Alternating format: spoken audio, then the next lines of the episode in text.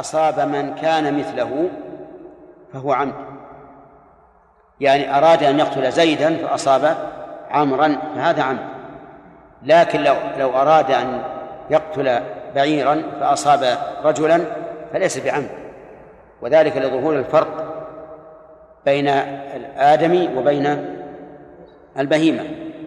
ولا يمكن أن يقال قصد قتل البهيمة كقصد قتل المؤمن.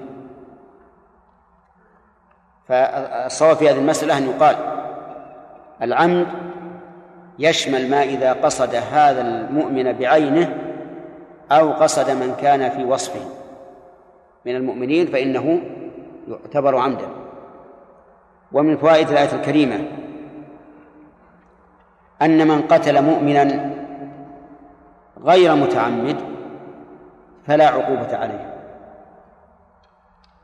أي لا يعاقب بهذه العقوبة. وذلك لأن القيد يعتبر شرطا في ترتب ما يترتب عليه. ومن فوائد الآية الكريمة أن قاتل المؤمن عمدا يخلد في النار لقوله خالدا فيها. وقد اختلف العلماء رحمهم الله في معنى هذه الكلمة فمنهم من قال إن الخلود هو المكث الطويل ولا يشترط أن يكون دائما. ولهذا لم تقيد الآية بالأبدية. وعلى هذا القول لا يكون في الآية إشكال إطلاقا. ومن العلماء من يقول الخلود هو المكث الدائم. وعلى هذا القول يرد على هذه الآية إشكال. وهو أن قاتل النفس عمدا لا يخرج من الإيمان. لقول الله تبارك وتعالى يا أيها الذين آمنوا كتب عليكم القصاص في القتلى إلى قوله فمن عفي له من أخيه شيء. مؤمن لا يخلد في النار. فقيل إن الآية على محمولة على من استحل ذلك أي من استحل قتل المؤمن عمدا. لكن هذا القول ساقط. لأن من استحل قتل المؤمن عمدا فهو كافر سواء قتله أم لم يقتله. ولهذا لما قيل هذا التخريج للإمام أحمد تبسم وقال إذا استحل قتله فهو كافر سواء قتله أم أم لم يقتله. وهذا التخريج يشبهه تخريج من خرج أحاديث كفر تارك الصلاة على أن المراد من استحل ذلك. فإنه يقال من من من, استحل ترك الصلاة فهو كافر سواء ترك أم لم يترك. فحمل كفر فحمل نصوص كفر تارك الصلاة على المستحل الذي لا يعتقد فرضيتها فيه تحريف للنص من وجهين. الوجه الأول صرف اللفظ عن ظاهره. واللفظ الثاني هو الثاني تحميل النص معنى لا لا يدل عليه. فالجناية على النصوص في هذه المسألة من وجهين. وقال بعض العلماء إن الآية على تقدير شيء محذوف. والتقدير فهذا جزاؤه إن جازاه. وإن لم يجازه ففضل الله واسع. إن الله لا يغفر أن يشرك به ويغفر ما دون ذلك لمن يشاء. ولكن هذا التخريج لا نخرج به من المأزق. لأن كلامنا على ما إذا جازه فهل يخلد أو لا؟ والله عز وجل ذكر في الآية أنه سيجازيه بهذا. فيكون هذا التخريج ضعيفا. الوجه الثالث أن هذا الوعيد مرتب على سبب والسبب قد يوجد له مانع يمنع من نفوذه لأن الأشياء لا تتم إلا إيش؟ إلا بوجود أسبابها وانتفاء موانعها. فيقال هذا جزاؤه ولكن إذا دلت النصوص على أن هناك مانعا يمنع من الخلود الدائم قلنا نأخذ بهذا المانع أرأيتم قول الله تعالى ولأبويه لكل واحد منهما السدس إن كان له ولد. لو كان أحد الأبوين كافرا هل يستحق؟ لا مع أن الآية ظاهر العموم. فيقال إن نصوص الشرع يقيد بعضها ببعض. وهذا الوجه أسلمها على تقدير أن الخلود هو المكث الدائم. أما إذا قلنا إن الخلود هو المكث الطويل فإنه لا يرد على الآية شيء مما ذكرنا. ومن فوائد الآية الكريمة إثبات الغضب لله عز وجل. إثبات الغضب. والغضب صفة من الصفات الفعلية التي تقع بمشيئة الله تعالى. وكل صفة مرتبة على سبب فهي من الصفات الفعلية لأنها توجد بوجود ذلك السبب وتنتفي بانتفائه. ولكن هل الغضب على ظاهره؟ أي صفة في الغاضب يترتب عليها الانتقام؟ أو إنها شيء بائن من عن الغاضب والمراد به الانتقام؟ نقول أما السلف فيقولون إن الغضب صفة في الغاضب يترتب عليه الانتقام وليست هي الانتقام. ويدل لذلك أن هذا هو ظاهر اللفظ وأن الله تعالى قال فلما آسفونا انتقمنا منهم فلو فلو قيل إن الغضب والانتقام لكان معنى الآية فلما انتقمنا منهم انتقمنا منهم وهذا معنى ينزه عنه كلام الله. والآية صريحة في أن الانتقام كان سببه إيش؟ الغضب. والسبب غير المسبب إذن فالغضب صفة قائمة بالله عز وجل وليست هي الانتقام. أما أهل التعطيل والتحريف فقالوا إن الغضب هو الانتقام أو إرادة الانتقام. الانتقام أو إرادة الانتقام. ولكن أهل السنة قالوا إننا نلزمكم بأن تقولوا بأن الغضب صفة قائمة بالله. لأنه لا ينتقم إلا ممن غضب عليه. فالانتقام لازم من لوازم الغضب. وإرادة الانتقام كذلك. لأن الله لم ينتقم منهم أو يريد الانتقام منهم إلا لأنهم أغضبوه. وعليه فيتعين علينا أن نؤمن بأن الله تعالى يغضب. فإن قال قائل الغضب جمرة يلقيها الشيطان في قلب ابن آدم. يغلو منها دم القلب وتنتفخ الأوداج ويحمر الوجه وينتفش الشعر. فهل تقولون بها بثبوت هذا لله؟ قلنا لا هذا غضب المخلوق أما غضب الخالق فلا نعلم كيفيته. لكن نؤمن بأنه جل وعلا يغضب.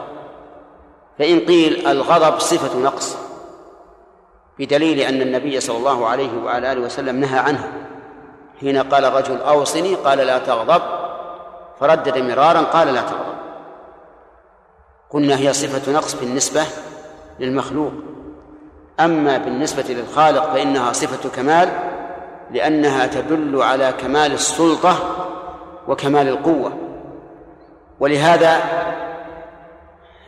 إذا أسأت إلى شخص أقوى منك غضب وإن أسأت إلى شخص دونك حزن. ذاك يغضب لأنه قادر على الانتقام والثاني يحزن لأنه عاجز عن الانتقام. آسف آسف جدا. وإذا كان آسف آسف جاءت مرتين وجدا بعدها تكون أربع مرات. نعم. كنت أعمل للمصلحة فأرجو السماح. نسمح له؟ نعم. من اعتذر؟ كنت لي أنت أن تسكره وسكرته لكن على كل إن شاء الله. معفو عنك نعم.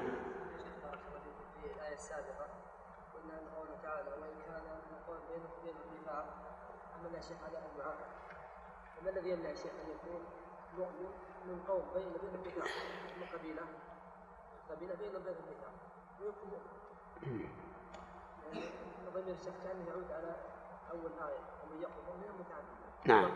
يقتل مؤمنا نعم. يدل على لا لا. إن كان المقتول من قوم ما هو بالمؤمن. ولهذا ذكرنا أن الآية دلت على ثلاثة أنواع المؤمن والمعاهد والذي والمؤمن من قوم بين كفار ليس بينه وبينهم عهد.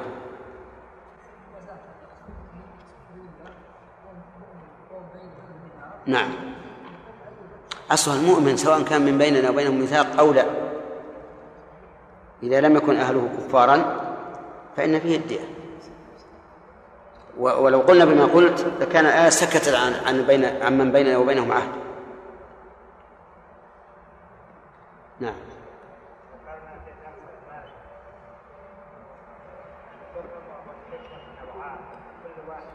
نعم. أي. نذكر إن شاء الله الدرس القادم. ذكرنا بها قبل. نعم. خالد.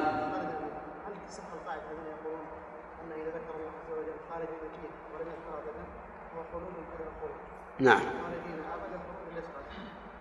إذا قلنا أن أن الخلود في اللغة العربية بمعنى المكث الطويل صحت هذه القاعدة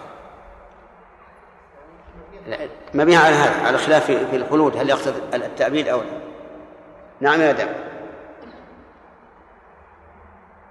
يلا. ما هو باسمك آدم أنت؟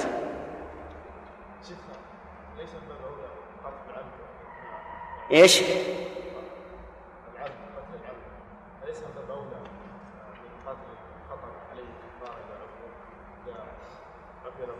ليس من باب أولى لأن الله فرق بينهما. وأشرنا إلى الحكمة في ذلك أن قتل العمد لا تكفره الكفارة لأنه أعظم.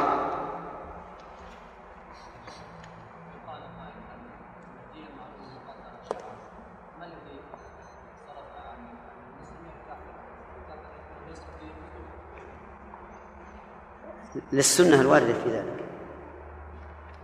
وردت السنة في هذا ولعل الله ييسر لأننا لنا بحث الموضوع في الدية.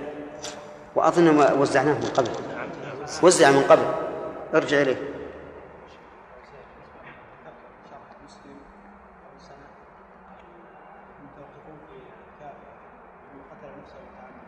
من قتل نفسه. نعم. إلى أن الذي قتل نفسه متعمدا فيها أنه خالد مخلد أبدا. نص على التأبيد نعم. لا لأنه ربما في تلك الساعة ما عنده إيمان. نعم آدم. لا يخصص الآيات بالآيات التوبة والعمومات من تاب. نعم. من تاب ما في إشكال. من تاب ليس فيه إشكال. كلام على أنه مات وهو قاتل نفسا عمدا. أما من تاب فإن الله يأخذ الذنوب جميعا ولا إشكال فيه. قصدي الذي يقتل المؤمن. من قتل مؤمنا متعمدا نعم. وتاب إيه؟ تاب الله عليه. نعم. جزاك الله خير هل يشترط العلم بالعقوبة لإقامة القصاص؟ لا. يقول هل يشترط العلم بالعقوبة لإقامة القصاص؟ نقول لا يشترط. وهذا عام في كل شيء. متى علم الإنسان أن هذا هو أن هذا شيء محرم ترتب عليه أثره. ولهذا أوجب النبي صلى الله عليه وسلم على الذي أتى أهله في رمضان أوجب عليه الكفارة مع أنه لا يدري. جاء يسأل ما الذي عليه؟ عبد الله عبد الله.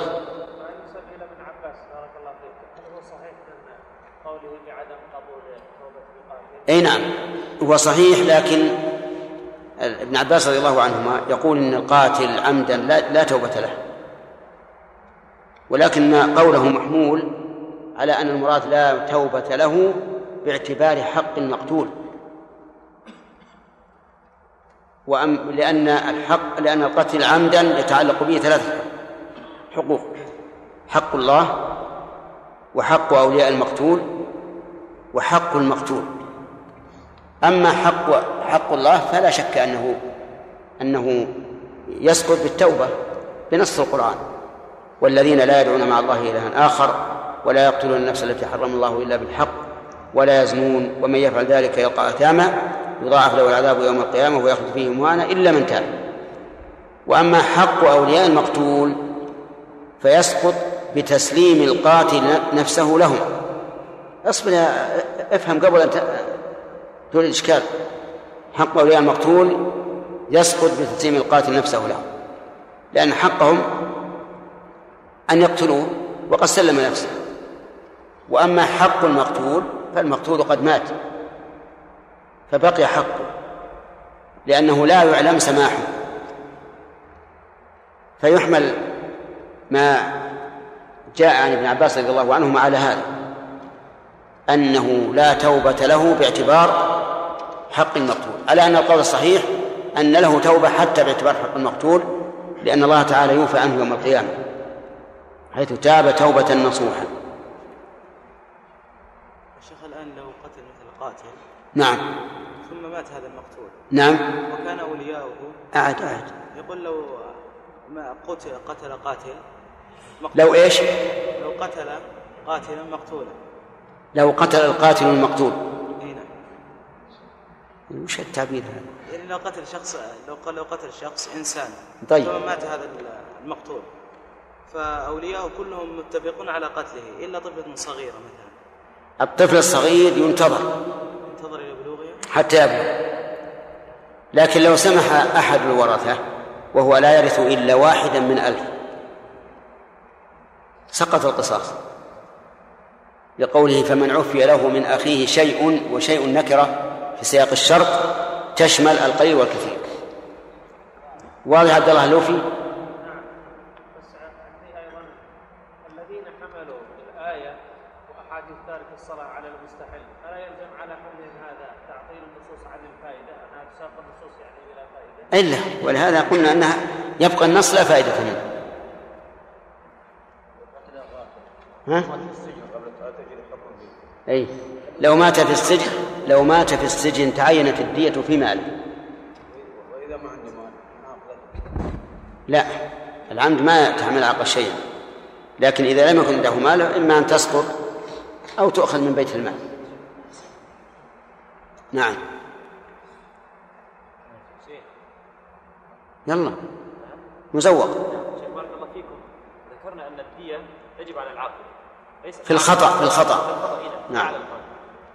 فيا شيخ هل- يعكر على قولنا هذا قول الله تعالى وأن ليس للإنس- للإنسان إلا ما سعى؟ وقوله تعالى ولا تزر وزرة وزر أخرى. نعم. لا لا يعكر عليه. لأن هذا من باب التعاون. لأن الخطأ يقع كثيرا. فكان من رحمة الله عز وجل أن يحمل هؤلاء كما يحملون في النفقة.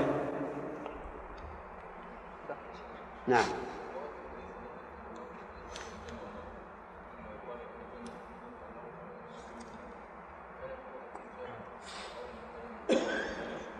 إيش؟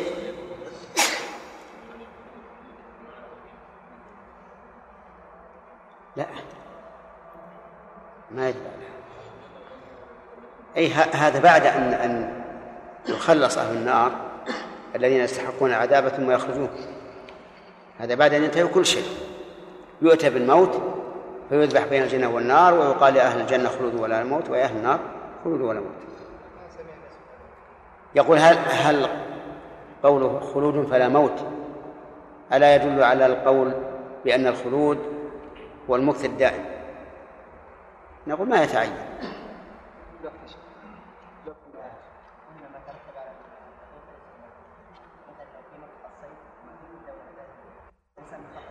لكن هل أذن له أن يرمي الإنسان؟ هل أذن له أن يرمي الإنسان؟ أي لا ما هو اللي جاء أما نعم لو فرضنا أن الرجل هذا بعد أن رأى الشخص يريد أن يقتل الصيد قفز حتى صار في فم المدفع مثلا لا بأس ما فهو الذي قتل نفسه. نعم. إيش؟ أعد أعد السؤال.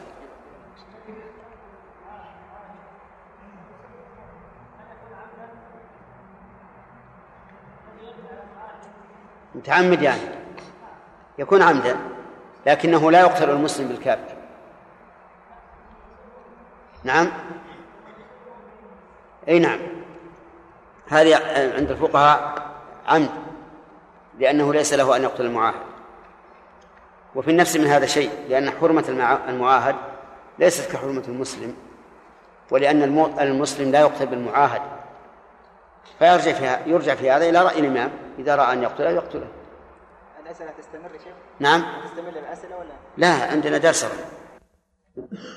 نعم. أعوذ بالله من الشيطان الرجيم. يا أيها الذين آمنوا إذا ضربتم في سبيل الله فتبينوا ولا تقولوا لمن ألقى إليكم السلام لست مؤمنا. تبتغون عرض الحياة الدنيا فعند الله مغانم كثيرة. كذلك كنتم قبل فمن الله عليكم فتبينوا إن الله كان بما تعملون خبيرا. لا يستوي القاعدون من المؤمنين غير أولي الضرر والمجاهدون في سبيل الله بأموالهم وأنفسهم. فضل الله المجاهدين بأموالهم وأنفسهم على القاعدين درجة. وكلا وعد الله الحسنى وفضل الله المجاهدين على القاعدين أجرا عظيما. درجات منه ومغفرة ورحمة. وكان الله غفورا رحيما. أعوذ بالله من الشيطان الرجيم. قال الله تعالى يا أيها الذين آمنوا إذا ضربتم في سبيل الله إلى آخره نعم. نعم نعم.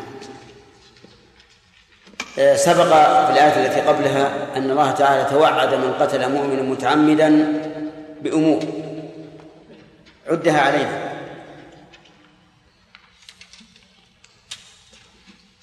نعم حكم. جزاؤه جهنم خالدا فيها. آه... أنه يدخل جهنم والخلود والغضب واللعنة. والعذاب الأليم كم؟ خمسة أشياء. خمسة أشياء. طيب.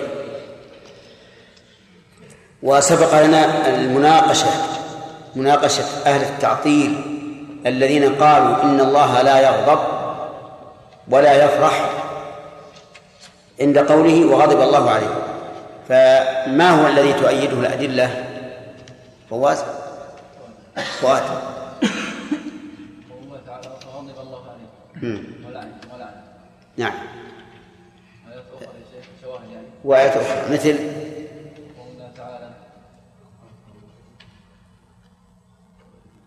قل هل أنبئكم؟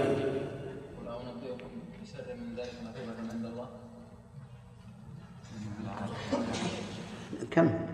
من لعنه الله. لعنه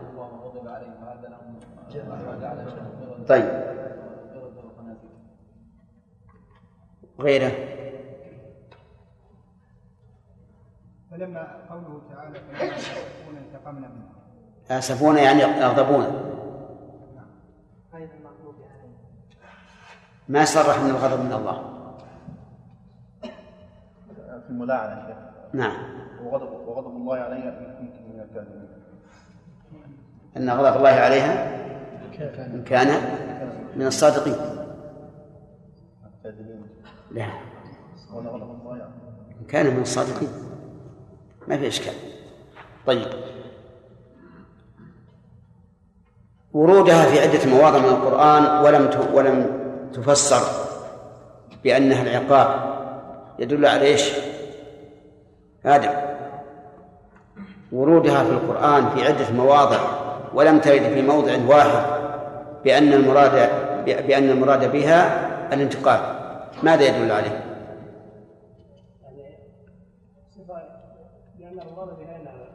يثبت يثبت في هذه الآيات أن الله تبارك وتعالى يدل أن المراد بالغضب حقيقة الغضب.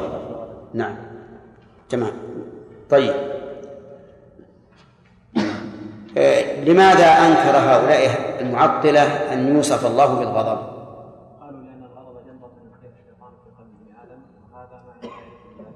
نعم.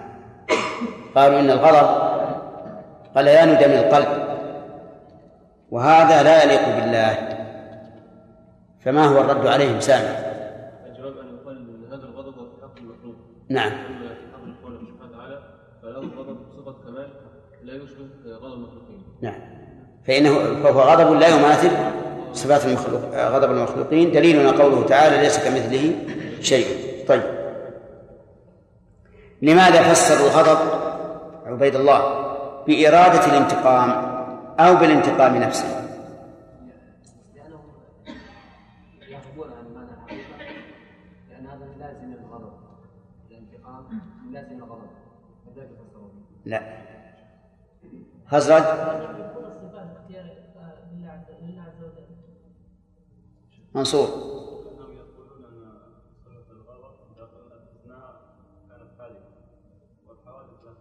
لكن لماذا يفسرونها بالإرادة؟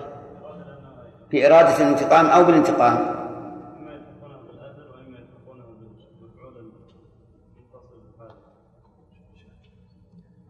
ما أدري والله. نعم بهلول.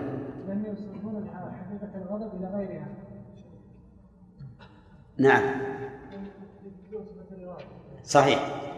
لأنهم يثبتون صفة الإرادة. فيقول المراد بالغضب إرادة الانتقام. طيب ولماذا فسروا بالانتقام نفسه؟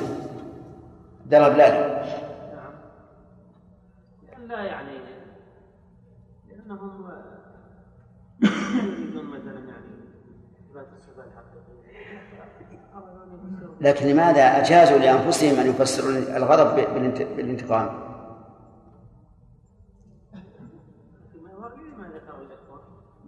يقولون الغضب يعني لو يلزم منه مثلا دام أن الغضب مثلا هو غليان دم القلب.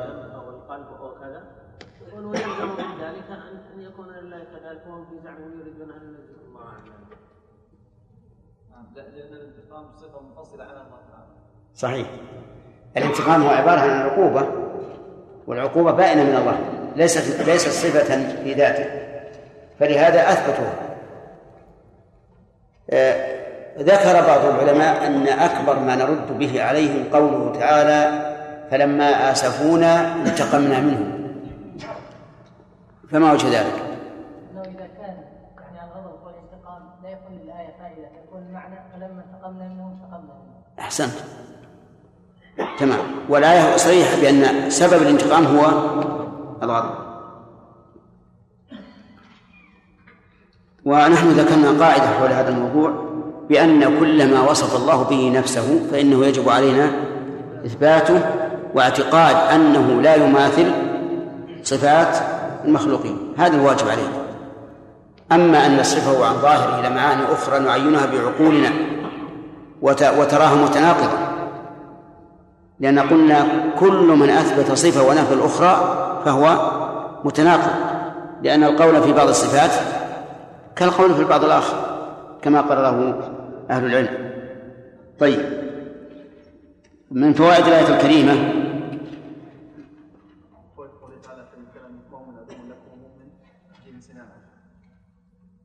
نعم نعم قوله نعم. من فوائد الآية الكريمة قوله أن من قتل مؤمنا متعمدا فمن جزائه أن أن يلعن أن يطرد عن رحمة الله. لقوله ولعنه. ويتفرع على هذه الفائدة. هل يجوز أن نلعن القاتل بعينه؟ ونقول أنت ملعون مغضوب عليك؟ أو لا؟ الجواب لا. لكن نقول أنت قاتل للمؤمن عمدا ومن قتل مؤمنا عمدا فجزاؤه جهنم إلى آخر الآية. فنفرق بين أن نحكم عن هذا على هذا الرجل بأنه ملعون أو لا لأنه يجوز أن يتوب. فتزول اللعنة من فوائد هذه الآية الكريمة من فوائد الآية الكريمة أن الله تعالى هيأ العذاب لمن يستحقه لقوله وأعد له عذابا عظيما ويتفرع على هذه الفائدة أن النار موجودة الآن وهو كذلك. النار التي يعذب بها الكافرون موجودة الآن. كما قال تعالى أعدت للكافرين. ورآها النبي صلى الله عليه وعلى آله وسلم في صلاة الكسوف. ومن فوائد الآية الكريمة عظم عذاب النار لقوله عظيما. والعظيم إذا استعظم الشيء صار بقدر عظمة هذا هذا هذا المستعظم أي أنه شيء عظيم عظما كبيرا. وش عندك خالد؟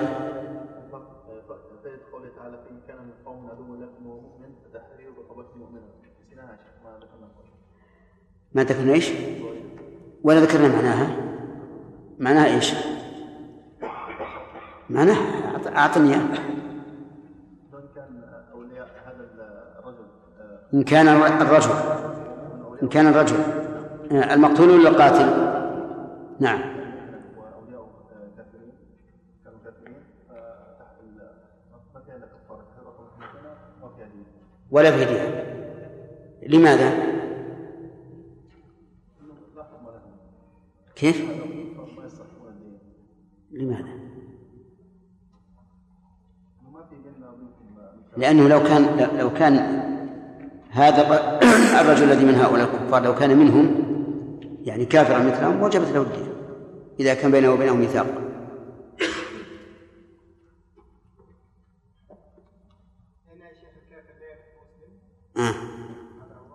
هذا هو وأيضا لو أعطيناهم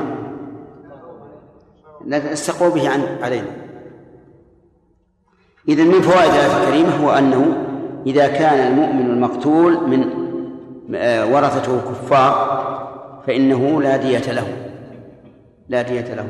أولا لأنه لا لا يمكن أن يرثوه وهم كفار لأنه لا يرث المسلم لا يرث الكافر المسلم. وثانيا لأننا لو أعطيناهم لاستعانوا به علينا.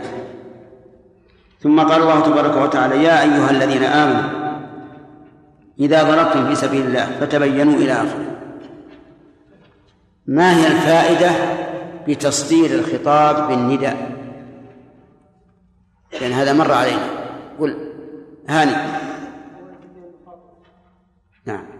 ثانيا ان هذه الصفه التي قالها من صفات الايمان لا من اسلام لا.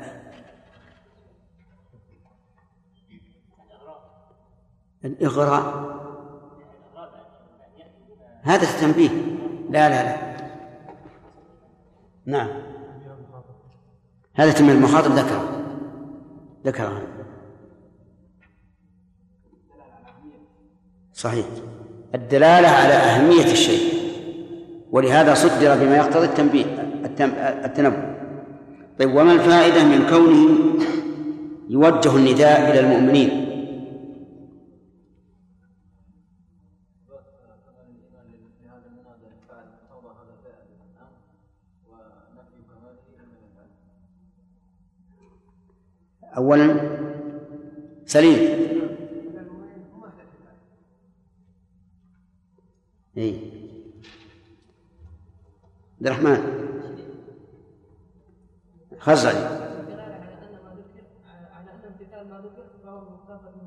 الايمان طيب.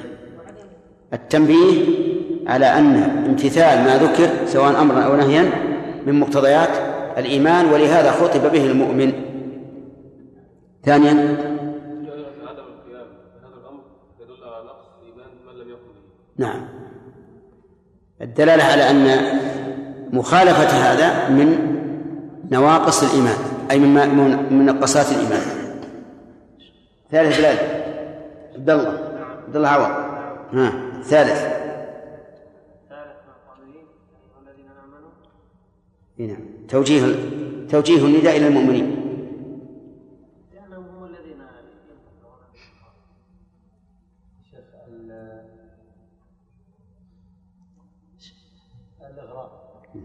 صحيح. الإغراء. لأنك إذا وصفت الإنسان يا فلان يا مؤمن هذا يحثه ويجعله يقدم كما لو قلت يا رجل يا أيها الرجل تحثه تقول مقتضى رجولتك كذا وكذا. فصار الفوائد كم؟ ثلاثة. ونحن لم نشرحها الآن لأنها شرحت من قبل. قال الله تعالى يا أيها الذين آمنوا إذا ضربتم في سبيل الله أي إذا خرجتم مجاهدين في سبيل الله. لأن الضرب يكون في الأرض وتختلف النيات فيه كما قال تعالى وآخرون يضربون في الأرض يبتغون من فضل الله. هؤلاء التجار. هؤلاء إذا ضربتم في سبيل الله أي خرجتم مجاهدين في سبيل الله فتبينوا. وهذه نزلت في قوم خرجوا للجهاد فأصابوا قوما قالوا أسلمنا. لكنهم لم يقولوها بهذا اللفظ. بل قالوا صبأنا. فظنوا أن معنى قولهم صبأنا أي بقينا صابئين أي غير مسلمين. فقاتلوهم فيقول عز وجل فتبينوا. وفيها قراءة فتثبتوا في الموضعين. يعني تقرأ فتبينوا ثم اللي في آخر الآية فتبينوا أو تقرأ فتثبتوا أولا وتقرأ فتثبتوا ثانيا. وعلى هذا فليس فيها إلا قراءتان ليس فيها أربع قراءات. يعني بمعنى أنك إذا قرأت الأول فتبينوا إيش؟ فاقرأ الثاني فتبين وإذا قرأت الأول فتثبتوا فاقرأ الثاني فتثبتوا. ولا يجوز أن تخالف. تقرأ الأول فتبينوا والثاني فتثبتوا أو بالعكس. فالقراءة إذن قراءتان فقط. وقول فتبينوا أي أطلبوا بيان الأمر. والتبين نتيجة التثبت. ولهذا كانت القراءتان كانت بمنزلة المعنى المعنيين اللذين يترتب أحدهما على الآخر. ما هو الذي يترتب على الآخر؟ التبين أو التثبت؟ التبين. لأنه تثبت أولا ليتبين لك الأمر. فيكون في الآية في, في الآيتين أي في مجموعهما فائدة عظيمة. أنك تتثبت وبالتثبت يتبين الأمر. فلا تستعجل. وقد سبق لنا ذم أولئك المستعجلين في قوله تبارك وتعالى وإذا جاءهم أمر من الأمن أو الخوف أذاعوه ولو ردوه إلى الرسول وإلى أولي الأمر منهم لعلمه الذين يستنبطونه منهم. يقول فتبينوا أي تثبتوا ولا تقدموا على فعل شيء تندمون عليه وما أكثر ما يندم الإنسان إذا أقدم على شيء قبل التبين. حتى في خاصة نفسه. لو أنه أراد أن يفعل فعلا ثم بمجرد ما طرأ على نفسه أو على قلبه فعل. قبل أن يتروى في الأمر. قبل أن ننظر النتائج. فتجده يندم فكيف إذا كان الفعل متعلقا بغيره؟ يكون أشد أشد. كثيرا ما يدخل الإنسان بيته. فيجد الولد يصيح. وش بك يا بني؟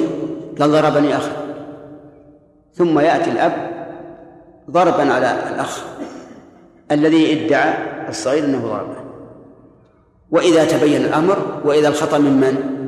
من الصغير. نقول تثبت. لا تقدم حتى تتبين. وسبب ذلك أن الإنسان تأخذه الغيرة فيندفع. والغيرة إذا لم تكن مضبوطة بحد من الشرع وحد من العقل أصبحت غيرة غيرة تعرفون الغيرة؟ الغيرة فساد الطعام في المعدة حتى إذا تجشأ الإنسان ظهر له رائحة كريهة كأنها اللحم المنتن فالغيرة لا بد أن تكون مضبوطة بحد من إيش؟ الشرع والعقل ولهذا قد تبين ولا تقولوا لمن ألقى إليكم السلام لست مؤمنا. السلام فيها قراءتان. السلم والسلام. وقول من ألقى إليكم السلام أي مد إليكم السلام وأبلغه إياكم لأنه مسلم فالسلام هنا بمعنى الإسلام. لا تقول له لست مؤمنا. بل خذوه بإيش؟ بظاهر حاله. لأن هذا هو الواجب علينا أن نجري الأحكام في الدنيا على ظاهر الحال. لأننا لا نعلم ما في القلوب. وأما في الآخرة فالأحكام تجري على إيش؟ على ما في القلوب. كما قال تعالى يوم تبلى السرائر. وقال تعالى أفلا يعلم إذا بعثر ما في القبور وحصل ما في الصدور. ولهذا يجب على الإنسان أن يعتني بعمل القلب أكثر مما يعتني بعمل الجوارح لأن عمل الجوارح قد يدخلها الهوى قد يتصنع الإنسان بعمله للدنيا لكسب الناس للجاه للمال لغير هذا. لكن عمل القلب لا يمكن أن يتصنع فيه الإنسان. لأنه لا يقع إلا بإخلاص إذا كان صالحا. وقوله نعم لست مؤمنا تبتغون عرض الحياة الدنيا. كأن الله عز وجل يشير إلى التوبيخ لهؤلاء القوم الذين تعجلوا فإن منهم من يريد الغنيمة. تبتغون عرض الحياة الدنيا. لأن كل ما في الدنيا فإنه عرض أي عارض يزول كما هو الواقع. فالدنيا لا شك أنها عرض وأنها تزول أو يزول الإنسان عنها. فأنت إما أن تفقد الدنيا وإما أن تفقدك الدنيا. كل إنسان إما أن يفتقر ويفقد ما ما عنده من الدنيا وإما أن يموت فيفقده المال. ولهذا سمى الله سبحانه وتعالى متاع الدنيا بأنه سماه عرضا لماذا؟ لأنه يزول. فما هو الشيء الباقي؟ هو ثواب الآخرة. قال تعالى بل تؤثرون الحياة الدنيا والآخرة خير وأبقى. والله نعم تبتغون على الدنيا فعند الله مغانم كثيرة. سبحان الله. لما وبخهم على إرادة الغنيمة في هذه القصة التي وقعت وعدهم بأن هناك مغانم كثيرة. كما قال تعالى في سورة الفتح وعدكم الله مغانم تأخذوا كثيرة تأخذونها فالله سبحانه وتعالى عنده مغانم كثيرة. وما أكثر المغانم التي غنمها المسلمون في غزواتهم غنموا أموالا كثيرة. حتى قيل إنه يؤتى بالدنانير وتوضع في المسجد كأنها صبرة من طعام. ما هي بالأكياس أو بالجيوب؟ توضع هكذا على الأرض. كأنها صبرة من طعام أو أو كأنها تل من رمل. وغنم الناس غنائم عظيمة كثيرة. في زمن الفتوحات الإسلامية. قال الله تعالى كذلكم كذلك كنتم من قبل. أي كحال هؤلاء القوم كنتم من قبل. أي مسلمين أو كافرين؟ كافرين. كنتم أنتم كفارا. قبل أن تكونوا مؤمنين تجاهدون الكفار على أن تكون كلمة الله العليا. فتبين. كيف؟ نعم فمن الله عليكم. كذلك كنتم من قبل فمن الله عليكم. المن هو العطاء بلا ثمن. أي أعطاكم الله سبحانه وتعالى عطاء بلا ثمن إلا الشكر. والشكر في الواقع ليس ثمنا. ليس ثمنا للنعمة. لأن الله تعالى لا ينتفع به. من الذي ينتفع به؟ العبد الشاكر. فإذا نعمة الله عليك بالتوفيق للشكر نعمة عليك. ولو شاء الله تعالى ما شكرت. وفي هذا يقول الشاعر إذا كان شكري نعمة الله نعمة علي له في مثلها يجب الشكر فكيف بلوغ الشكر إلا بفضله؟ وإن طالت الأيام واتصل العمر. فإذا وفقك الله لخير. إذا أعطاك الله خيرا دينيا أو دنيويا ثم شكرته فتوفيقك للشكر إيش؟ نعمة يحتاج إلى شكر. فإذا شكرت هذا التوفيق للشكر صار نعمة أخرى. وإذا شكرتها صار نعمة أخرى. إذا لا يمكن أن أن تشكر الله عز وجل. لا يمكن أن تبلغ شيء ولهذا كان من من الأذكار الواردة عن النبي عليه الصلاة والسلام أنه قال سبحانك لا أحصي ثناء عليك. أنت كما أثنيت على نفسك. ومع ذلك يمن الله علينا بالإسلام. ونسلم ويجازينا عليه. ثم يقال ثم يقول هل جزاء الإحسان إلا الإحسان؟ سبحان الله. أنت المحسن إلينا أولا وآخرا. وما عملنا بالنسبة للإحسان. بل عملنا من إحسانك إلينا وهو يقول هل جزاء الإحسان؟ إلا الإحسان. ويقول إن هذا كان لكم جزاء وكان سعيكم مشكورا. سبحان الله. من الذي وفقنا لهذا السعي؟ الله عز وجل. فيشكرنا على ذلك وهو الذي وفقنا لذلك. والحقيقة أن الإنسان يعني مملوء من نعمة الله عز وجل.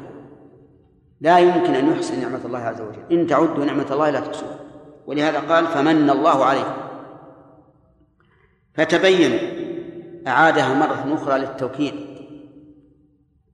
لأهمية الأمر. والتوكيد للشيء يدل على أهميته. ولهذا قال فتبينوا إن الله كان بما تعملون خبيرا. إشارة إلى أنكم لو تعجلتم وزعمتم أو أظهرتم للناس أنكم متريثون فإن الله لا يخفى عليه حالكم. يعلم حالكم والخبير هو العليم ببواطن الأمور.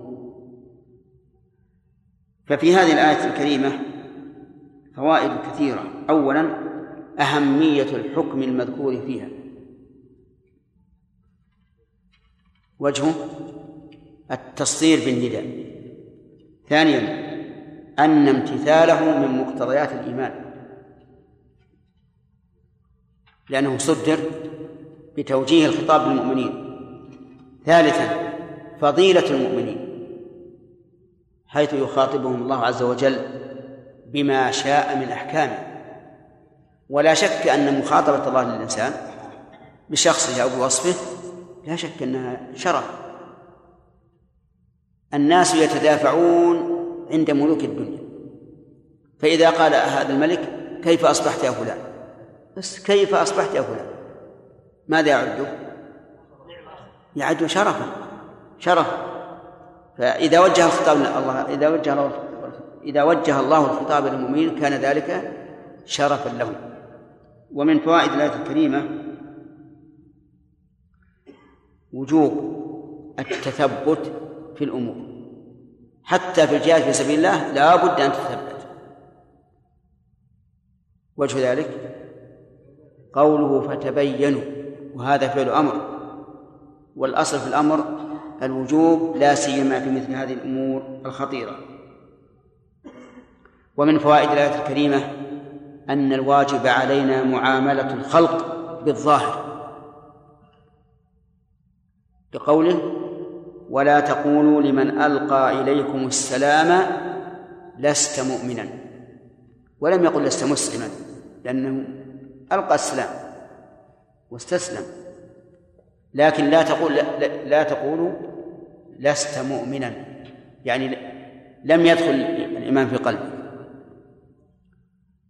ومن فوائد الآية الكريمة التحذير من هؤلاء الناس الذين يتهمون المسلمين بأن عملهم رياء. بعض الناس والعياذ بالله إذا كره شخصا وأثني عليه عنده بأنه يعمل العمل الصالح قال هذا مرائي. في فيكون بهذا القول وارثا للمنافقين. لأن المنافقين هم الذين يلمزون المتطوعين من المؤمنين في الصدقات والذين لا يجدون إلا جهدا. ومن فوائد هذه الآية الكريمة أنه لا يجوز لنا أن نتعدى الظاهر الذي يبدو من الإنسان حتى وإن وجدت قرائن تدل على خلاف ظاهره. الدليل ولا تقولوا لمن ألقى إليكم السلام لست مؤمنا. وقد وقع مثال تطبيقي لهذا في عهد النبي صلى الله عليه وعلى آله وسلم. فإن أسامة بن زيد رضي الله عنه وعن أبيه وهو حب رسول الله صلى الله عليه وسلم أدرك رجلا من المشركين وقد لحقه بالسيف. فقال الرجل لما غشيه أسامة وأدركه قال لا إله إلا الله ولكن أسامة قتله يظن إيش؟ أنه قالها خوفا من القتل ولم يقلها من قلب فأخبر بذلك النبي صلى الله عليه وآله وسلم فجعل يقول أقتلته بعد أن قال لا إله إلا الله؟ كيف تصنع بلا إله إلا الله إذا جاءت يوم القيامة؟ الله جعل يكرر هذا. حتى قال أسامة تمنيت أني لم أكن أسلم. يعني تمنيت أن يكون هذا في حال كفري حتى أؤمن أسلم فيغفر لي ما قد سلف. لأن من أسلم غفر الله له ما سلف في كفره مهما كان. فأقول إن هذا يدل على التحذير والحذر من الحكم على الناس بما يخالف الظاهر. ونحن لا لا لا, لا نكلف ما لا نطيق. والله لو أن الله جعل حكمنا على الناس على حسب الباطن لهلكنا. من يحقق الباطن؟ لا يمكن. فنحن ليس لنا إلا الظاهر. جاوبت الأسئلة؟ نعم.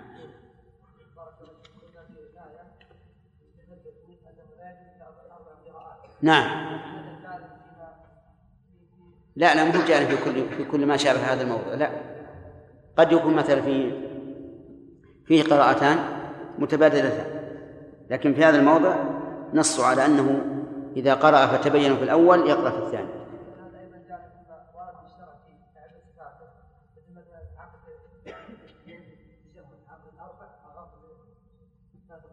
لا هذا إثبات. لا هذا إثبات. الظاهر أنه لا بأس.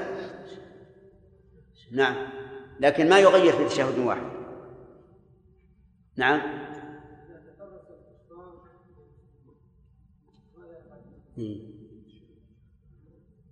يقول إذا تترس الكفار بالمسلمين فماذا نفعل؟ هل يجوز الإقدام على قتلهم؟ أو لا يجوز؟ نعم. فيها خلاف بين العلماء بعضهم يقول إذا لم نتوصل إلى إلى قتل الكفار إلا بذلك فيقتل المسلم ويكون شهيدا. وبعضهم يقول لا لأن درء المفاسد أولى من جلب المصالح والأقرب أن ينظر في ذلك إلى المصلحة. قد يتترسون بعشرة وهم ألوف. وقد يترسون بألف وهم عشر مثلا فينظر المصلحة. نعم. القراءات الثلاث.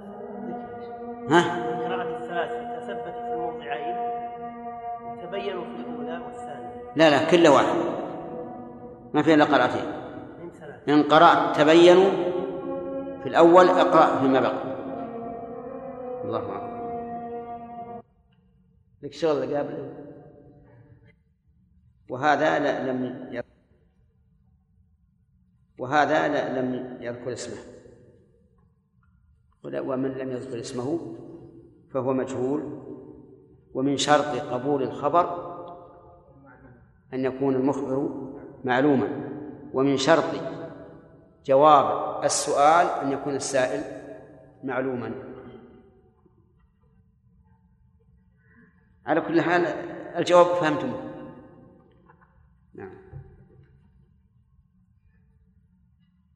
نقرأ. من التالي؟ كان أحد يتلو أظن معين؟ ها؟ ما في معين؟ ما في معين. أين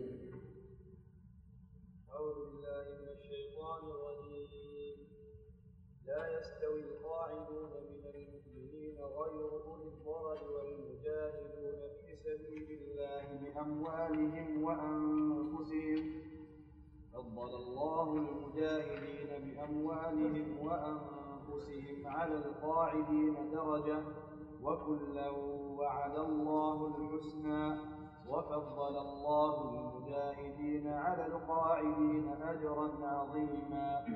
درجات منه ومغفرة ورحمة وكان الله غفورا رحيما. إن الذين توفاهم الملائكة ظالمي أنفسهم. قالوا فيم كنتم؟ قالوا كنا مستضعفين في الأرض. قالوا ألم تكن أرض الله واسعة فتهاجروا فيها فأولئك مأواهم جهنم وساءت مصيرا. إلا المستضعفين من الرجال والنساء والولدان لا يستطيعون حيلة لا يستطيعون حيلة ولا يهتدون سبيلا فأولئك عسى الله أن يعفو عنهم وكان الله عفوا غفورا. أعوذ بالله من الشيطان الرجيم. قال الله تعالى يا أيها الذين آمنوا إذا ضربتم في سبيل الله فتبينوا. ولا تقولوا لمن ألقى إليكم السلام لست مؤمنا. ما معنى فتبينوا؟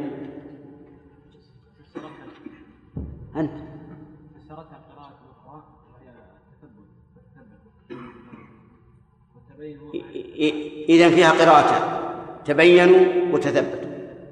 فما معنى تبينوا؟ التبين هو الاستفصال من الأمر والتحقق منه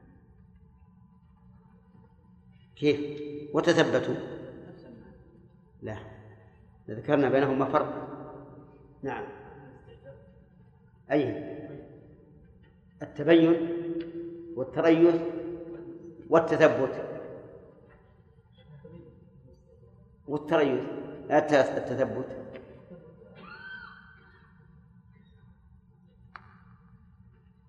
التثبت هو طلب حقيقة الأمر والتبين حقيقة الواقع.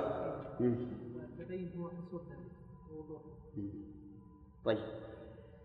يعني ال- الآيتان أو القراءتان مقدمة ونتيجة. تثبتوا طلب حقيقة الأمر والواقع. وتبينوا هو. التبين يعني بيان الشيء بعد التثبت. وهذه النتيجة. نتيجة التثبت أن الإنسان يتبين له الأمر. فتكون القراءتان إحداهما لل- للمقدمة والثانية للنتيجة. طيب. آه، هل القراءتان موزعتان على كل كلمة وحدها أو في الجميع؟ أحمد الأولى تبين وتثبتوا تبين تبين أو تثبتوا تثبتوا والثانية كررت. يعني إذا قلت الأولى تبينوا الثانية تبينوا وإذا قلت الأولى تثبتوا في الثانية تثبتوا لا يعني معناه أن أن القراءة إن قرأت إحداهما بإحدى القراءتين فالثانية نفس القراءة. إذا ليس فيها إلا قراءتان. طيب. لو قلنا أنها موزعة صار أربع قراءات. طيب. قوله تبارك وتعالى تبتغون عرض الحياة الدنيا. ما معنى تبتغون؟ ها؟ إيه. ابتغى بمعنى أراد طيب هل لك دليل على أن الابتغاء هنا بمعنى الإرادة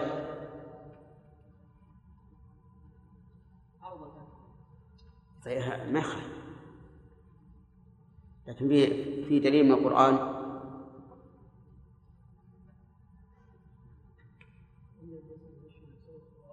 إيش؟ لا. خالد؟ يقول يوسف قالوا يا أبانا ما ندري. ما نريد. غير ومن يبتغي غير. الاسلام دينا فلن لا يا لا. أنا أريد تفسير للآية بالضبط. تبتغون عرض الحياة الدنيا؟ هل في القرآن نظيرها بالضبط وعبر عنه بالإرادة. إيه؟ لا.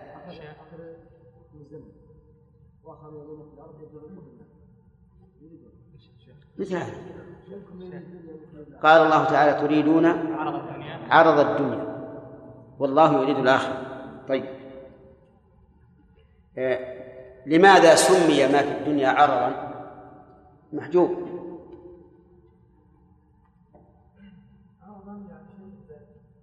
لأنه يعرض ويزول كم من غني افتقر وكم من فقير اغتنى ثم إن الإنسان إما أن يموت أو يتلف ماله. طيب أو يتلف ماله.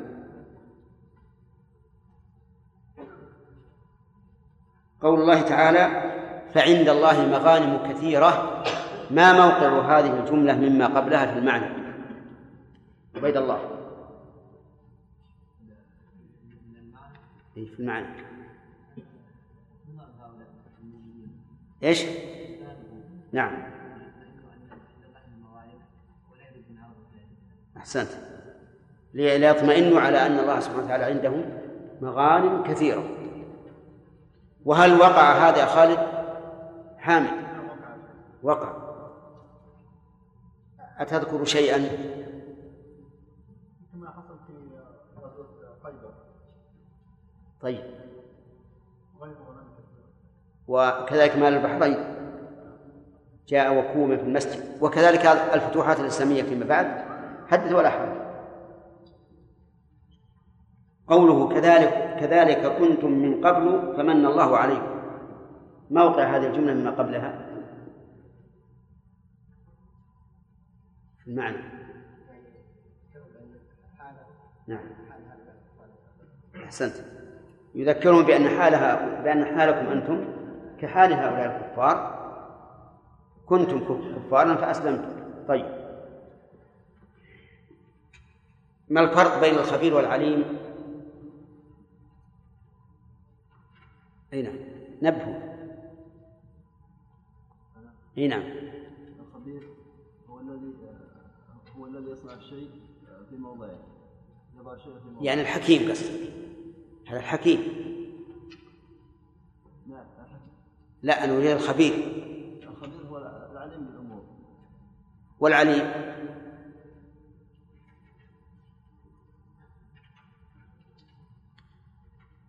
ها. هاني. إيه. يعني العليم ببواطنها نعم. طيب.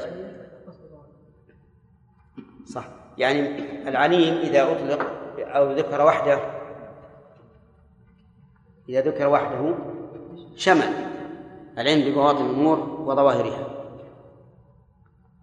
وإذا ذكر مع الخبير صار الخبير هو العليم ببواطن الأمور والع- والعليم هو العليم بظواهرها مثل قوله تعالى قال نبأني إيش؟ العليم الخبير. طيب.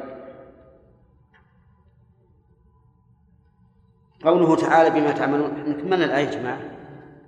كملناها طيب. بما تعملون إن الله كان بما تعملون خبيرا. لماذا قدم المعمول؟ هل المقصود إفادة الحصر كما هي القاعدة أو المقصود شيء آخر؟ وما الذي يمنع الوجه الأول؟ ليس المقصود منه الحصر. نعم. الله يعلم ما عمله الإنسان وغيره تمام. يمنعه أن الله يعلم أن الله خبير بما يعملون وبغيره. طيب إذا ما المقصود؟ المقصود التهديد. تهديد هؤلاء. كأنه قال يعني و... والله تعالى منزل عما أفرضه كأنه قال إن لم أعلم شيئا فأنا عليم بما تعملون. فيكون إذا فائدة ذلك ليس الحصر لأن الله يعلم ما عمل هؤلاء وغيره وغيره. المقصود إيش؟ التهديد. يعني لو فرض أني لا أعلم شيئا فأنا عليم بإيش؟ بما تعملون انتبهوا لهذه الفائدة. طيب في الآية فوائد تقول ما أخذ الفوائد. ها؟ يعني إذا قولكم ما أخذنا الفوائد عام يريد به الخاص؟ يعني ما أخذنا الكل. طيب. وش أخذنا إلى وين؟ بس هذه؟ بس هالكلمة دي؟ ها؟ طيب. من فوائد الآية الكريمة علم الله سبحانه وتعالى ببواطن الأمور بقوله كان بما تعملون خبيرا. ويدل لذلك أيضا قوله قوله تعالى هو الأول والآخر والظاهر والباطن. فقد فسر النبي صلى الله عليه وعلى آله وسلم الباطن بأنه الذي ليس إيش؟ ليس دونه شيء. يعني ما شيء دونه. كل شيء بأمره كل شيء بعلمه كل شيء بسمعه كل شيء ببصره. فعلوه عز وجل فوق كل شيء لا يمنع من علمه بكل شيء. واضح؟ طيب. إيه، من فوائد الآية الكريمة تهديد الإنسان أن يعمل ما لا يرضي الله عز وجل. يعني لا تظن أنك إذا عملت شيئا فإنه يخفى على الله أبدا. ومتى آمن الإنسان بهذا؟ ونسأل الله أن يجعلني وإياكم من المؤمنين به. متى آمن؟ فإنه لن يقدم على شيء لا يرضاه الله. لأنه يعلم أنه يعلم بهذا. حتى في قلبه يحفظ قلبه من الانحراف والانجراف. إذا علم بأن الله تعالى خبير بما يعمل. لكن هذه المسائل تحتاج إلى فطنة وأن الإنسان يكون دائما مراقبا لله سبحانه وتعالى خائفا منه. كلما هم بشيء ذكر عظمة الله عز وجل وعلمه بما سيعمل حتى يمتنع. نسأل الله تعالى أن يحيي قلوبنا بذلك لأن في غفلة عن هذه الأمور. يغلب الهوى على الهدى. تجد الإنسان إذا هوي شيئا فعله. ولا يفكر أن أن لديه رقيبا عتيدا. ولا يفكر أن الله سبحانه وتعالى في تلك الساعة يعلم ما يفعل. ولهذا قال النبي عليه الصلاة والسلام لا يزني الزاني حين يزني وهو مؤمن لو كان عنده إيمان ما زنى لأنه يعلم أن الله يعلمه. طيب ثم قال تعالى لا يستوي القاعدون من المؤمنين غير أولي الضرر. غير أولي الضرر والمجاهدون في سبيل الله بأموالهم وأنفسهم. لا هذه نافية ويستوي فعل مضارع والقاعدون فاعل والمجاهدون معطوف عليه. المجاهدون معطوف على القاعدون وذلك أن من الناس من تمنى تمنى على الله الأمان تمنى أن يكون مثل المجاهدين في سبيل الله وهو قاعد وهذا لا يمكن. ولهذا نفى الله المساواة فقال لا يستوي القاعدون من المؤمنين. القاعدون عن إيش؟ عن الجهاد. ثم قال غير أولي الضرر وفي غير قراءتان. الرفع على أنها صفة للقاعدون. والثاني النصب على أنها مستثنى. وكلاهما قراءتان صحيحتان سبعيتان. فيجوز أن تقرأ غير أولي الضرر أو غير أولي الضرر. وهذا فيما بينك وبين نفسك. أو فيما بينك وبين طلابك أهل العلم الذين يفهمون. أما عند العامة فلا تذكر لهم قراءتين لأن في ذلك مفسدتين خاصة وعامة. الخاصة أنهم يتهمونك بالخطأ. صلينا مع صلينا خلف إمام يلحن يقول لا يستوي القاعدون من المؤمنين غير أولي الضرر واللي بالمصحف غير أولي الضرر. إذا هذا إمام ما يصلح. ليش؟ لأنه يلحن الثانية المسألة العامة أن الناس إذا قيل لهم إنه لم يلحن ولكنه أخذ بقراءة ثانية ربما تهبط عظمة القرآن في نفوسهم كيف القرآن يختلف؟ القرآن سبحان الله يختلف فلهذا لا ينبغي أن يقال لكل إنسان إن في هذا قراءتين. وقال علي رضي الله عنه حدثوا الناس بما يعرفون. أي بما يمكنهم معرفته من غير نفور. أتريدون أن يكذب الله ورسوله؟ الجواب لا. إذن حدث الناس بما تبلغ بما تبلغه عقولهم وبما يمكن أن يهضموه ويعرفوه. وليس معنى قوله حدث الناس بما يعرفون أن تحدثوهم بما كانوا قد عرفوا لأن هذا ما في فائدة الذي قد عرفوا لا حاجة للتحديث اللهم إلا على سبيل التذكير بعد الغفلة فهذا يمكن. طيب يقول عز وجل غير أولي الضرر. وما هو الضرر؟ الذي يسقط وجوب الجهاد.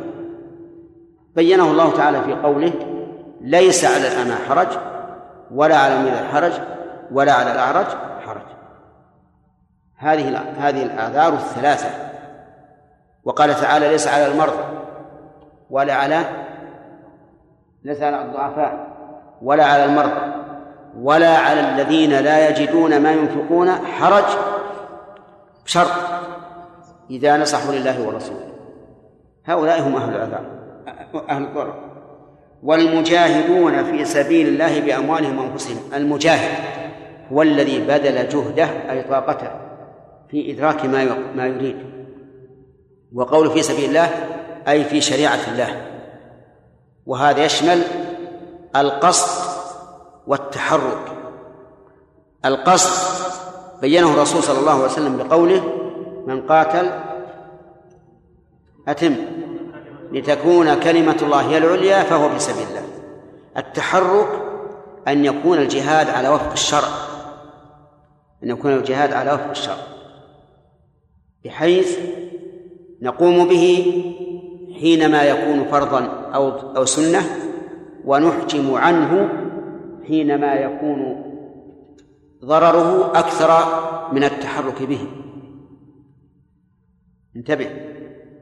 يعني مثلا لو أن لو أن الأمة الإسلامية عندها تأخر في السلاح في العدد في في العدد أيضا والأمم ضدها أقوى منها سلاحا وأكثر عددا فهل من المستحسن أن نقاتل؟ لا ولهذا لم يوجب الله القتال على الأمة الإسلامية إلا حين كانت إيش؟ مستعدة وقادرة وأعدوا لهم ما استطعتم من قوة إذا في سبيل الله يشمل معنيين المعنى الأول إيش؟ القصد بأن يكون قصد المجاهد إقامة شريعة الله أن تكون كلمة الله العليا والوجه الثاني والمعنى الثاني أن يكون على وفق الشريعة لأن في للظرفية والمظروف ما هو؟ سبيل الله هذا المظروف. إذا قلت الماء في الكوز آه ونقول في الكاس أحسن لأن الكوز يمكن ما تعرفون الماء في الكأس. الظرف الكأس المظروف الجهاد في سبيل الله لا بد يكون سبيل الله أي في شرع. في شرعه الذي شرع نعم. وقول بأموالهم وأنفسهم ألبى هذه كقولك قطعت بالسكين وضربت بالعصا. فهي للتعدية. يعني بمعنى أنها لبيان الأداة التي حصل بها الجهاد والجهاد يكون بالأموال ويكون بالأنفس. وقدم الله الجهاد بالأموال لسببين. السبب الأول أنه أهون على الإنسان. أليس كذلك عبد الله عوض؟ أهون على الإنسان. القتال بالنفس. غالب هو أهون على الإنسان في الغالب. نعم المال قصد. أهون على الإنسان في الغالب. والشيء الثاني قد يكون نفعه أكثر لأن الإنسان بنفسه يقاتل ويقتل من شاء الله لكن إذا كان ذا مال كثير وبذل أموالا عظيمة كم يمول من من المجاهدين؟ أين عشرات أو مئات أو أكثر وأنفسهم يعني ذواتهم ثم بين الله عز وجل وجه انتفاء الاستواء فقال فضل الله المجاهدين بأموالهم وأنفسهم على القاعدين درجة. وهذه الدرجة لم يبينها الله عز وجل لكن قوله تعالى ولكل درجات مما عملوا يستفاد منها أن هذه الدرجة درجة عظيمة كبيرة ليست هينة. وقد ذكر النبي عليه الصلاة والسلام أن الله أن في الجنة مائة درجة أعدها الله تعالى للمجاهدين في سبيله. وكلا وعد الله الحسنى. كلا. قد يشكل علينا يا آدم بن زكريا. لماذا نسلت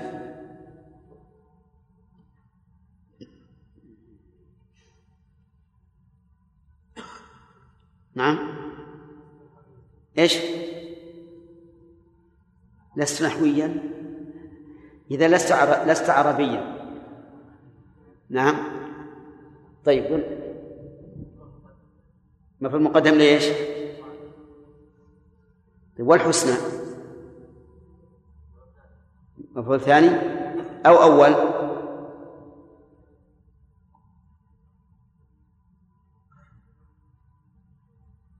خالد مفعول ثاني طيب ولا يكون هذا من باب الاشتغال؟ لماذا لا يكون باب الاشتغال لأن العامل لم يشتغل بضمير المفعول. وكلا وعد الله الحسنى. الحسنى هي الجنة كما فسر ذلك النبي صلى الله عليه وعلى آله وسلم في قوله تعالى للذين أحسنوا الحسنى وزيادة قال الحسنى الجنة والزيادة النظر إلى وجه الله. فالحسنى إذن الجنة وهي وصف لموصوف محذوف. تقديره الموعدة الحسنى. وعد الله الموعدة الحسنى ولا وهي اسم تفضيل كما تعرف وهي اسم تفضيل كما تعلمون. يعني لا غاية في الحسن سواه كل ما يوجد من الحسن فهو دونها لأن الحسنى اسم تفضيل أعلى ما يكون الحسن وفضل الله المجاهدين على القاعدين أجرا عظيما شوف درجة في الأول والثاني فضل الله المجاهدين على القاعدين أجرا عظيما.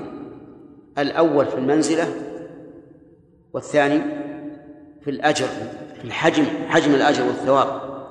فضل الله المجاهدين على القاعدين أجرا عظيما درجات منه ومغفرة ورحمة وكان الله غفورا الله أكبر. درجات هذه بدل أو عطف بيان. من قوله أجرا. درجات منه وقد أبهمت في الآية لكن قال الرسول عليه الصلاة والسلام إن في الجنة مائة درجة أعدها الله للمجاهدين في سبيل الله. ومغفرة أي مغفرة للذنوب. ورحمة أي تيسيرا للمطلوب. وباجتماع المغفرة والرحمة يزول المرهوب ويحصل المطلوب. يزول المرهوب بالمغفرة لأن مغفرة ذنب حصل واستحق العقوبة عليه ثم غفر له والرحمة تحصيل المطلوب. وهي فوق المغفرة ولهذا تأتي المغفرة سابقة للرحمة في الغالب. لأنه كما يقال التخلية قبل التحلية طيب. المغفرة تكررت في القرآن الكريم وفي غير القرآن أيضا ومر علينا أنها مشتقة من أين؟ هداية الله. من أين هي مشتقة؟ المغفرة. ها؟ من المغفر. وهو؟ ما هو المغفر أول؟ ما هو المغفر؟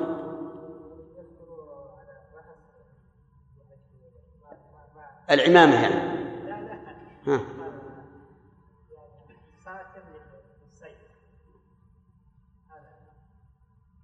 يعني يلبس على البدن. ها. على إيش؟ يعني يلبس على الرأس من خشب. سيف يلبس على الرأس. ما يصير هذا.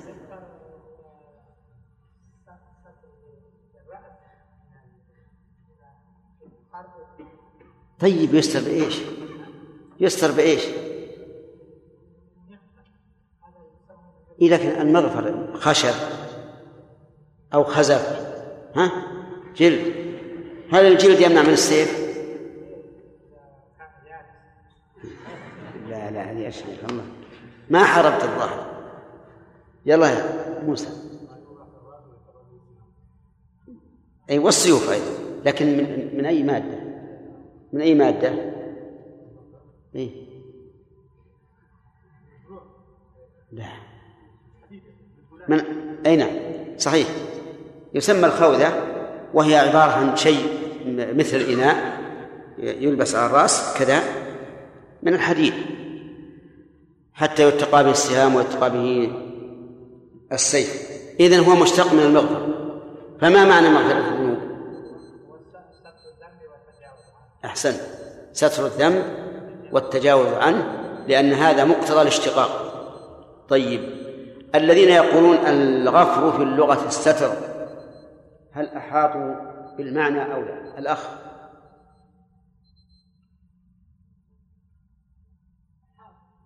إذا قالوا الغفر في اللغة الستر.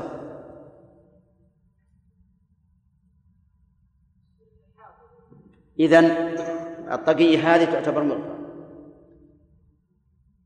لأنها ساترة.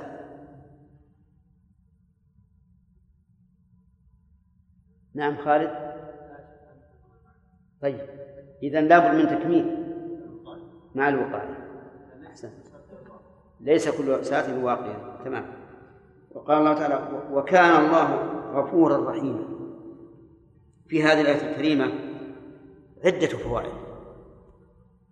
منها نفي التساوي. بين الناس. والعجب أننا نسمع من يدندن كثيرا فيقول إن دين الإسلام دين المساواة وهذا غلط على دين الإسلام. دين الإسلام ليس دين ليس دين المساواة ولكنه دين العدل وهو إعطاء كل أحد ما يستحق. ولذلك تجد في القرآن الكريم أكثر ما في القرآن نفي المساواة. ما هو إثبات. قل هل يستوي علم البصير؟ هل يستوي الذين يعلمون والذين لا يعلمون؟ لا يستوي منكم من أنفق من قبل الفتح وقاتل؟ وهل أم جرى فالقول بأن الإسلام دين المساواة في الحقيقة قد ينبني عليه مبدأ خطير. وهو أولا تسوية الذكور مع الإناث. وأن تفضيل الذكور على الإناث يعتبر مخالفا عن لدين الإسلام. ثانيا الاشتراكية. تسوية الناس في الرزق بحيث ناخذ من مال الغني نعطيه الفقير لأن الدين دين المساواة. لو قالوا الدين دين المواساة لكان صحيح. ولهذا تشرع التعازي في المصائب وما أشبه ذلك. طيب. كان خالد حامد يشير إلى سؤال؟ جاوبت الأسئلة الآن؟ طيب. إيش؟ نعم. إيه. الظاهر انها التعظيم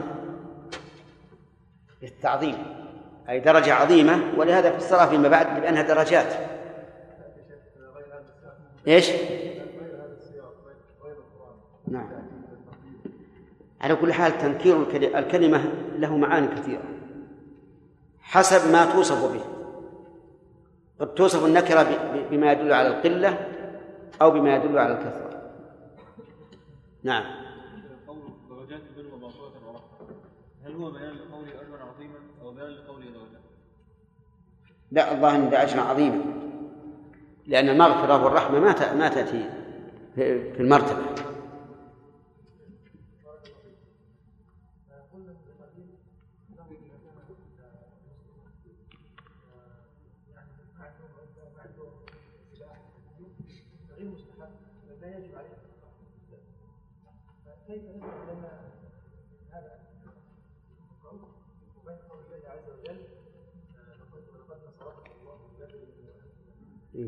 هذه مسألة خاصة.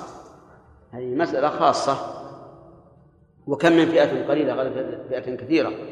لا, لا لكن هذه مسألة خاصة في بدر. ولهذا قال الله تعالى إن يكن منكم مئة الآن خفف الله عنكم وعلم, وعلم أن فيكم ضعفا فإن يكن منكم مئة صابرة يغلب مئتين. وأجاز للناس أن يفروا من عدوهم إذا كانوا أكثر من مثلين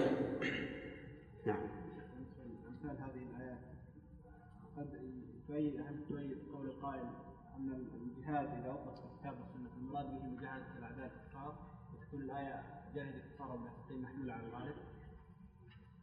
يعني الجهاد العلمي يخرج من أمثال هذه الآيات لا المنافقين ال- الجهاد المنافقين لا يمكن إلا بالعلم. من باب المشاكل لا لا من باب الواقع. وقد قال في القرآن وجاهدهم به جهادا كبيرا ها؟ لا من باب الحق. كم من إنسان يبلغ منك الجهد في مناظرته في الدين؟ هنا بارك الله فيكم استفدنا من السابقة لا يجوز تعدي؟ ظاهر الإنسان ولو تعدي ظاهر الإنسان تعدي ظاهر الإنسان. شلون يعني؟